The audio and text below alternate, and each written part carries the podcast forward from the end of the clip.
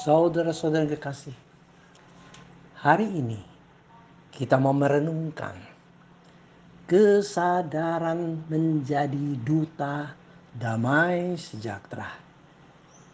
Berdasarkan dari Injil Yohanes pasal 20 ayat 21. Maka kata Yesus sekali lagi, damai sejahtera bagi kamu sama seperti Bapa mengutus aku, demikian juga sekarang aku mengutus kamu. Ada orang karena tertular virus corona, sakitnya cukup berat sehingga masuk ICU, tidak sadarkan diri alias sedang koma. Sekarang banyak orang Kristen kena virus dari iblis sehingga tidak ada kesadaran tentang identitasnya. Setiap orang Kristen yang sungguh-sungguh beriman harus ada tiga kesadaran.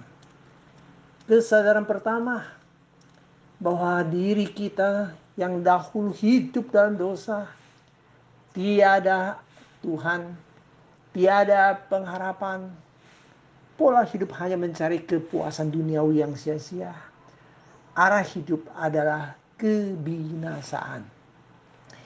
Identitasku di luar Tuhan. Aku orang berdosa.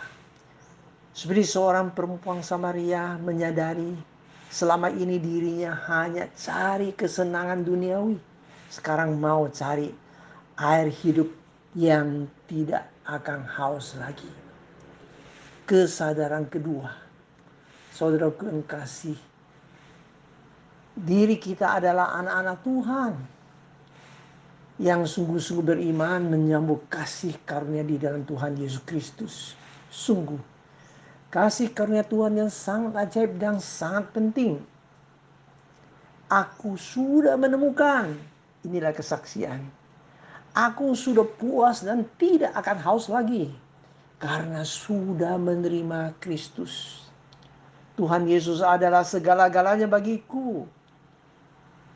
Tuhan Yesus sudah mati untuk menebus dosaku dan bangkit dari kematian menjadi pengharapan yang pasti bagiku. Saudaraku yang kasih, kita diajak John Newton bernyanyi Amazing Grace. Oh saudaraku yang kasih, kita juga bersyukur bersama Fanny Crosby. Aku bernyanyi bahagia memuji Yesus selamanya. Saudaraku yang kasih, kesadaran ketiga bahwa semua orang yang sudah percaya kepada Tuhan Yesus Kristus, yang sudah menyambut Tuhan Yesus, kita adalah anak-anak Tuhan, mau sungguh-sungguh melayani Tuhan dan juga mau bersaksi.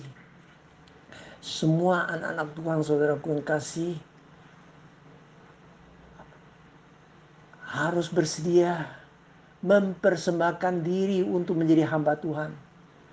Si perempuan Samaria karena kasih karunia Tuhan mengalami tiga fase pengalaman rohani. Pertama, aku sungguh haus dan butuh air hidup.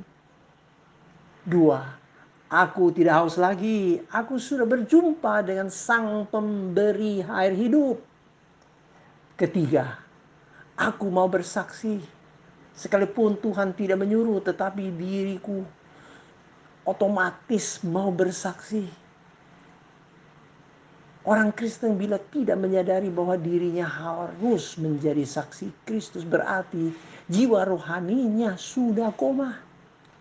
Tuhan Yesus yang sudah bangkit dari kematian karena menampakkan diri kepada para murid-muridnya mengucapkan dua kalimat yang sangat penting. Pertama, damai sejahtera bagi kamu. Ada shalom, ada kondisi hati dan jiwa yang diidamkan. Kedua, seperti Bapa mengutus aku demikian aku mengutus kamu. Para muridnya diberi tugas yang sangat berat tapi sangat mulia. Diutus menjadi duta damai sejahtera. Kita harus selalu menyadari identitas kita sebagai orang beriman.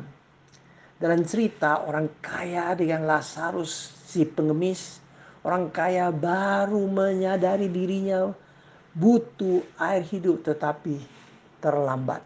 Sekalipun ada seruan yang sangat penting, tolong mengutus Lazarus untuk menyadarkan saudara-saudaraku, ini pun juga terlambat.